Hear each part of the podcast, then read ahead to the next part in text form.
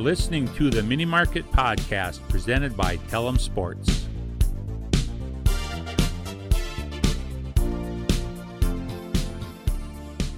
Welcome back to the Minne Market Podcast. I know, I know, it's way too early in the week to be hearing my voice and our voices again. It's Isaiah here, joined by Dalton and Connor for our first ever bonus bonus bonus episode. We are going to start here first with the unfortunate news of Byron Buxton's injury. Just one game after coming back into the lineup after his hamstring injury put him out for most of the season after he was having a MVP, probably prolific season to start the year. Went on the uh, DLIL for hamstring injury, finally makes his way back and promptly gets hit in the hand and breaks his hand and is now out for the remainder of the season. Uh, you can put a fork in probably the Twins, definitely put a fork in the Twins. Um, just a really massive bummer for a guy like Byron Buxton, who we know we've talked about. He's so important to this lineup, so important to this team. Uh, injuries to the hand can be tough in baseball. You don't know how long it's going to linger for him.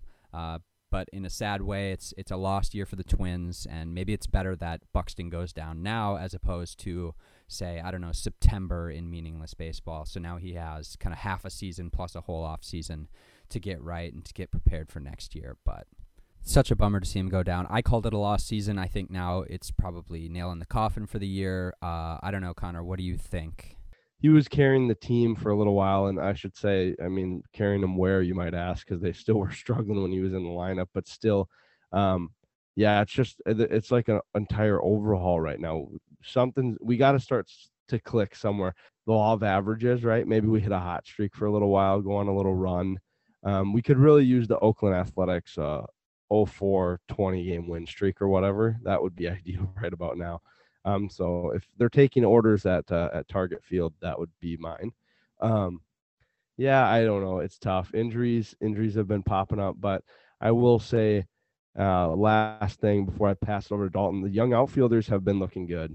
Larnach, Larnach. What do we got on that name? I, I think it's a ch sound at the end. I think it's Larnach. Larnach. Speaking of Trevor Larnach, Dalton, if you guys check out the brand new Tellem YouTube page. That's Tellem Sports uh, YouTube channel. Dalton, our very own Dalton, gives a pretty cool breakdown of some of Larnach's at bats uh, this past week. Check that out for sure. It sucks to see Byron Buxton go out. He's just had so much bad luck, and um, you know sometimes it's hard to be overly optimistic about his standing going forward. Oh yeah. So does this season change? Or does his recent injury this year change how you feel about his coming off season and contract negotiation? And Lou, bless his heart, didn't stick to his take, but I think he might have been right about Byron Buxton because look at this, he's hurt again and he's missed a bunch of games again. So as good as he is when he plays, he doesn't play enough. So do you do you guys think that this is just yet another example of like man, I wish it would work out for him, but it just doesn't feel like it's going to. Do you cut ties with Byron Buxton? Or is he, or is his, are his flashes good enough? And this year being better than any other, that you're like, we gotta see if we can put together a full season with him.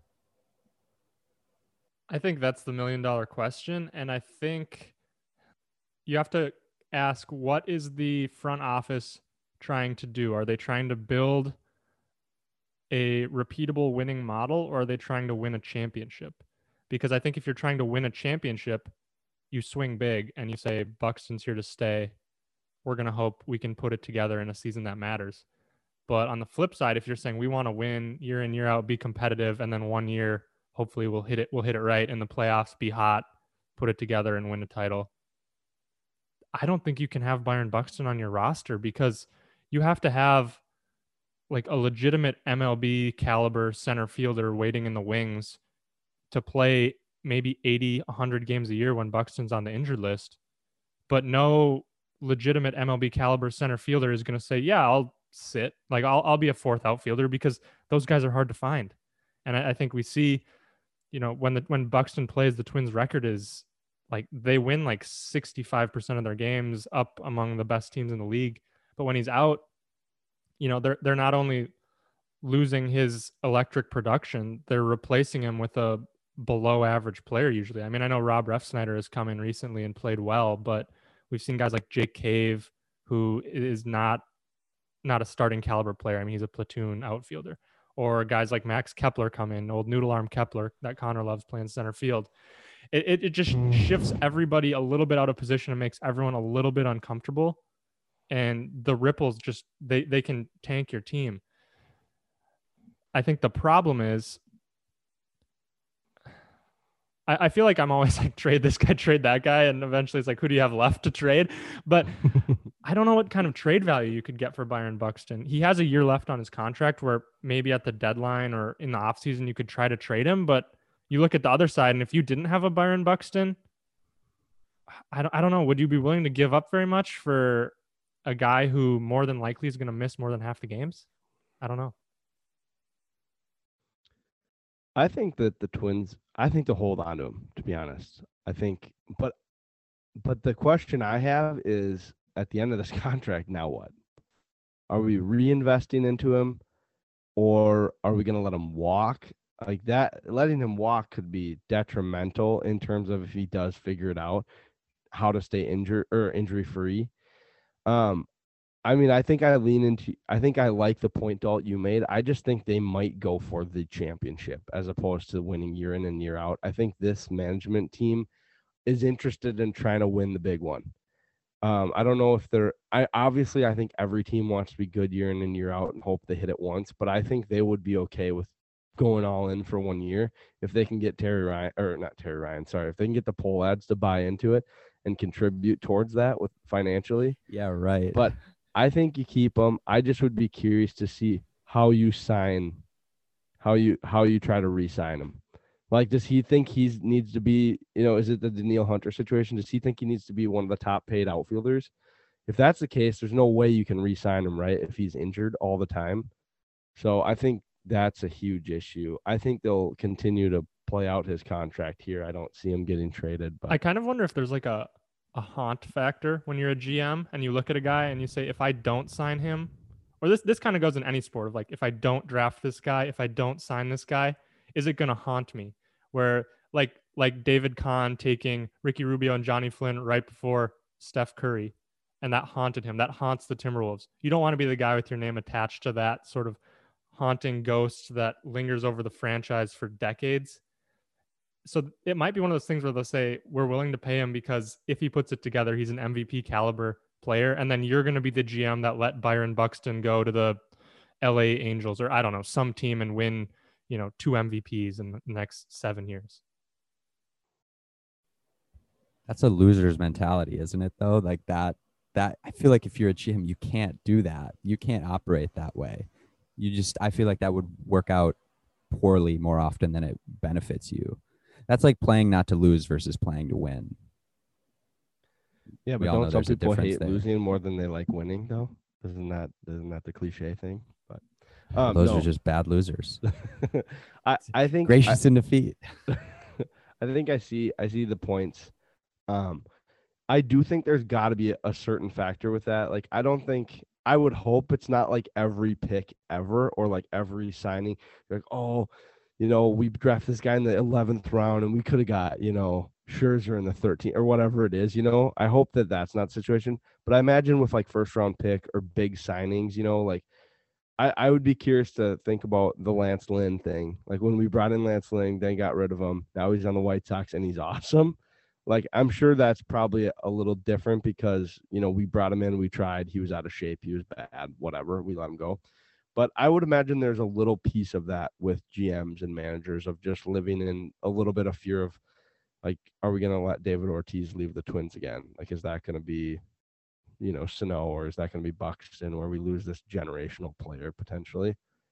Um, but I, I agree. I also agree a little bit with Ike's point that if you're playing that way, you're playing not to lose, you're not playing to win, and it's har- it's going to be way harder to have success if you're always afraid to make the wrong move. You'll probably end up just making less moves and then turn into a franchise like the Twins where you're just not nearly as fun to watch around deadlines because it seems like we're either selling or we're bringing in mediocre pieces or comparable pieces, but they're just not like the big names that you'd like to see for a playoff push. Speaking of selling, I really, really hope the Twins can get it figured out by the deadline where they're not full sale or maybe maybe by some miracle they're buyers because I don't want to lose Nelson Cruz. He's just been an absolute treat to watch for the two year three years. How long Three are we years. at? He's been an absolute treat to watch for the three years that he's been on this team. I think he has one of the most admirable and teachable approaches at the plate as any MLB hitter that I've ever seen. I think his the way that he commands the box is uh, unparalleled. I think every young player should be watching Nelson Cruz and seeing how he operates in the box and his approach at the plate and his approach as a DH in general, the way that he's so engaged for an entire game. He knows he gets three to four at bats a day, but it doesn't mean he's only focused for three or four at bats a day. He's locked in the entire game. I think if you watch his facial expressions, you don't see a you don't see a change in Nelson Cruz if it's a egregious strike call, a horrible swing and a miss, a pitch that he just missed that he wants. Like he is so stoic when he's hitting. It's incredible. And I think that helps him stay even throughout a long season, tough at bats. Like he just is ready to go every single pitch. And I think his willingness to go the other way, he shows how much power you can have the other way. And I know Nelson Cruz is a massive guy, but he's looking to drive the ball the other way, which every hitter could be doing. And you look at Nelson Cruz, he's one of the most prolific hitters, power hitters in baseball, and he doesn't get shifted. It's because he has a really solid approach. And I think that somebody like I personally would be really bummed if we didn't get to watch that anymore because I just I love watching Nelson Cruz hit. I think he is a model batter. I agree. I think he's fantastic to watch. Um, I also will say to to piggyback on your point about approach, that's like the dream for every coach ever. Like it doesn't matter what age the the players are, you just want kids to have the mental approach that that Nelson Cruz has because he can go up there and he can take a crappy strike and understand that, you know what, I can I, I still can get my pitch. Just one pitch does not change this whole at bat. And so it is he is really he's a technician in the box. It's fun to watch him work and that would be a bummer, but it does it does seem like it's trending in that direction. He's the obvious movable piece at the deadline. Um, but it would be it would be a sad day for for the Minnesota Twins to lose to lose Nelly Cruz because he's also a fun personality to have on the Yeah. team from from what the social media of the team puts out there anyways. He's like watching a hitting coach actually hit. Like if a hitting coach could hit, this is what it looks like. And he, sh- he shortens up with two strikes. Like he's not afraid to shorten up with two strikes. He'll take a hit over a strike. Like he doesn't strike out a ton. I don't know. I just I would be very very bummed. And I and I like like you just said, Connor. I think it's coming, but I'm not ready to deal with it yet. I am not ready to cope with that Emotionally loss. not there. not even close. it it just means more at bats for uh, Miguel Sano, who is the exact opposite as a Yeah. hitter. Mhm. So Did you guys view Joe Mauer in a similar way when he was hitting? I feel like he was very polarizing in that some people were like, oh, you know, he goes up there, he's so patient, he has such a good approach. But then other people would get pissed because he'd take a middle, middle fastball for strike one and wasn't aggressive enough. And then he'd roll over into a double play on a, you know, one, two count. And it was like, swing at the first pitch, dude.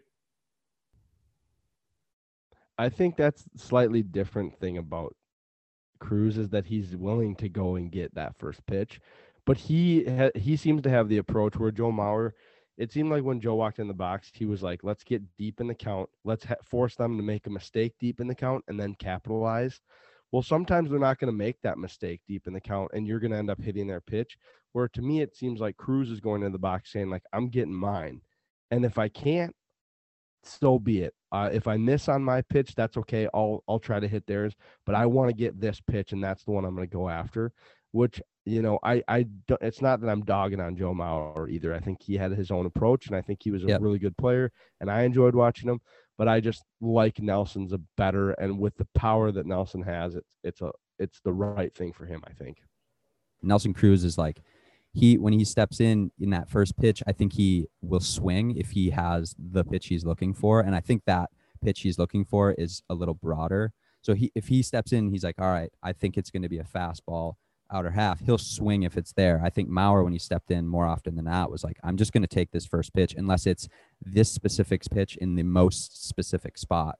And I think there's a difference to that. And I think me personally, I more I'm more like Cruz. The way that I would like to hit is like if you see the thing that you like, the count is irrelevant. If you get the pitch that you like, you should swing at that every single time.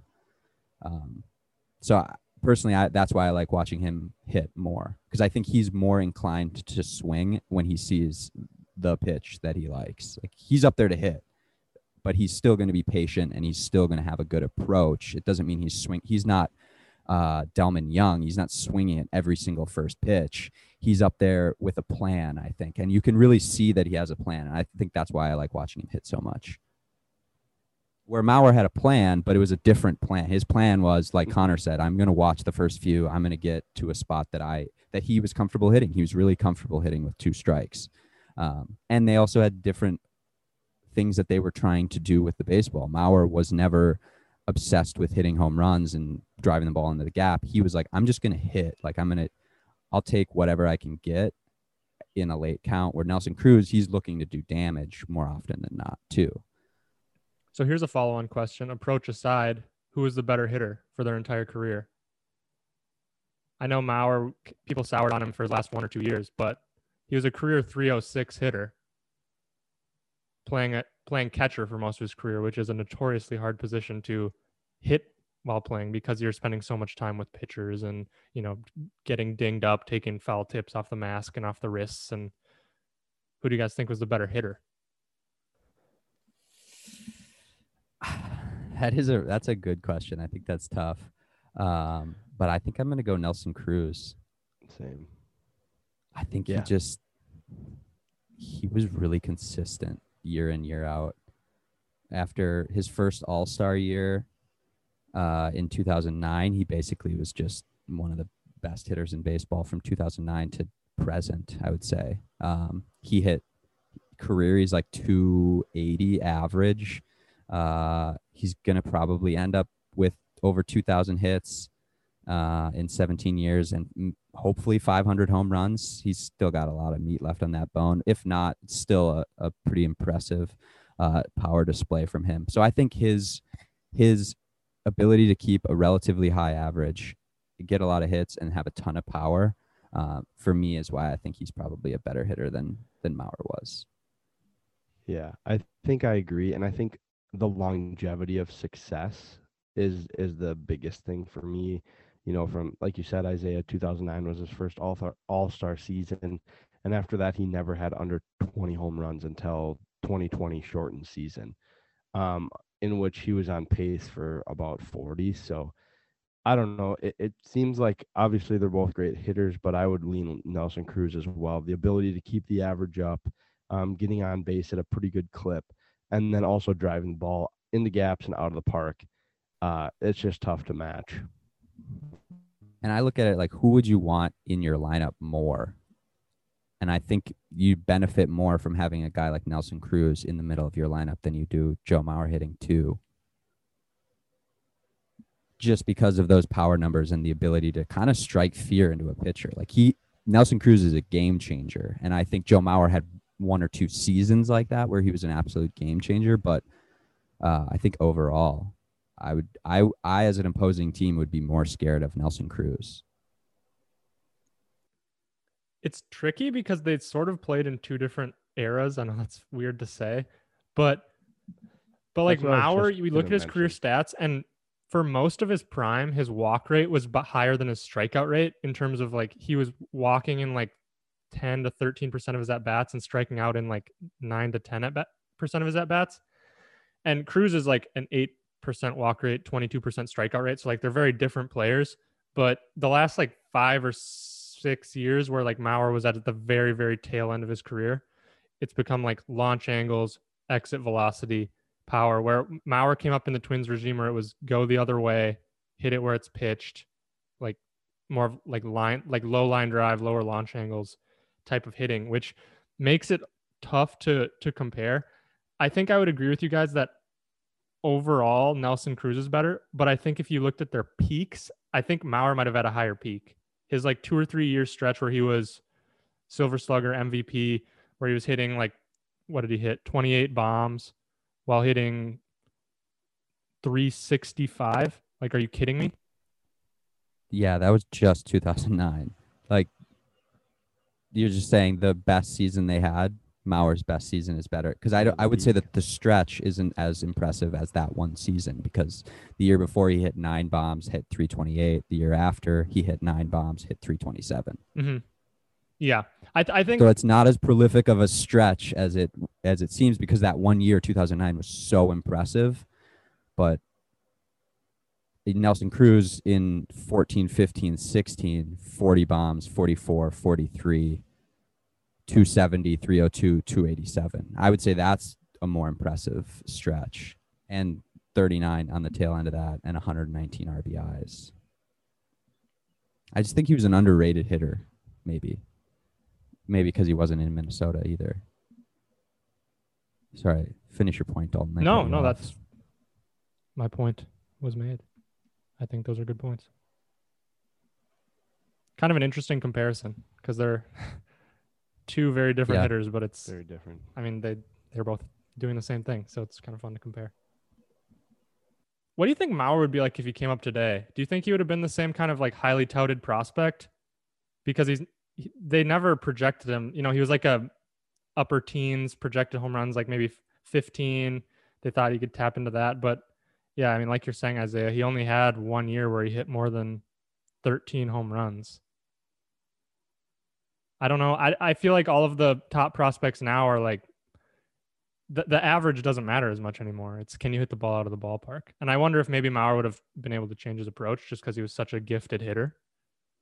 But I don't know. This we're speaking in yeah. hypotheticals, so maybe it I doesn't really matter. Have. But I think that for me, it goes back to Isaiah's point a little bit about Mauer doesn't scare me like Nelson Cruz does, and I think it's on the generational piece of we've talked about this before, but pitchers right now in the MLB don't care if they give up a single or a double because they're like, we are going to strike the next two guys out. And that's one of the big weaknesses in Mauer's, not weakness, but it's just not something he's prolific at leaving the yard like Nelson Cruz was. Um, and not to go back on that too much, but they're just different in that way where Mauer's not scaring you because he's going to leave the yard. He, his is like, oh, this guy's on base three times out of, you know, out of five at bats today. It's just a pain to have to go from the stretch and have him out there and blah blah blah.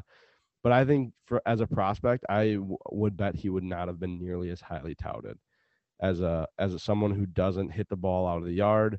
Um, defensively, I guess that's a bit of a question mark. I feel like he was a good defensive catcher. Yeah, he won multiple Gold Gloves. Yeah, I don't know that for for fact or anything that they were like, oh yeah, we got to get this defensive catcher at number one, or we're gonna this this franchise is going under.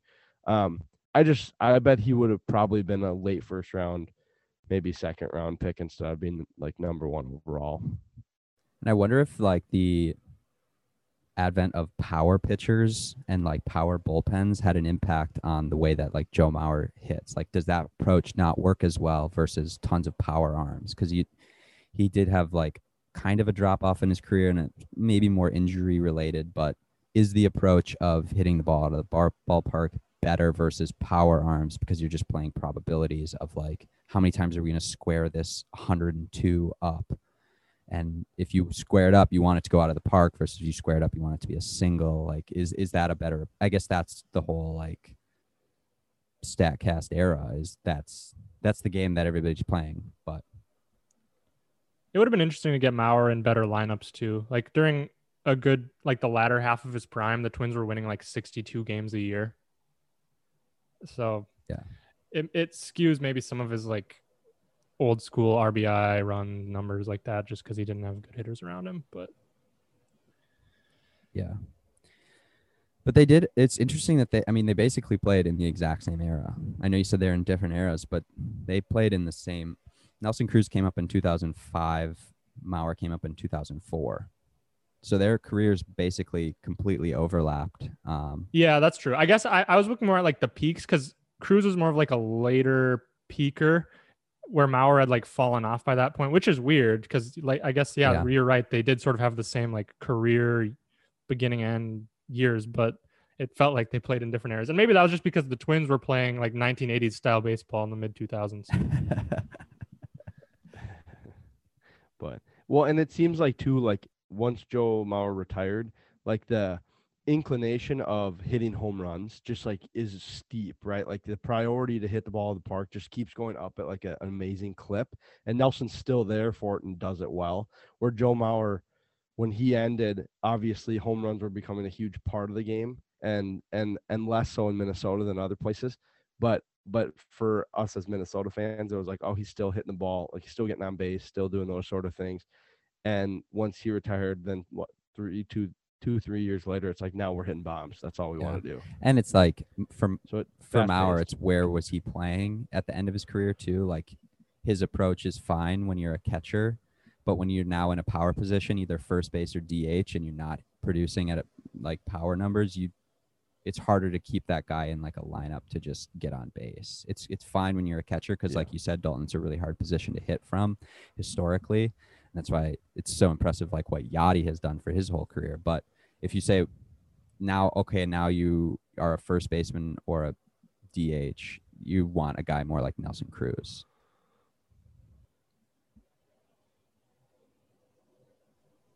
What a tangent. Yeah, way off the deep end. Who knew we'd be spending half hour talking Joe Mauer today? Nami. Alrighty, that'll do it for the inaugural Minne Market Podcast bonus episode. Stay tuned in the future for more of these. Uh, we are looking forward to putting more out. Uh, and always check us out uh, at our website. It's Tellem Sports, T E L L E M Sports.com. Peace.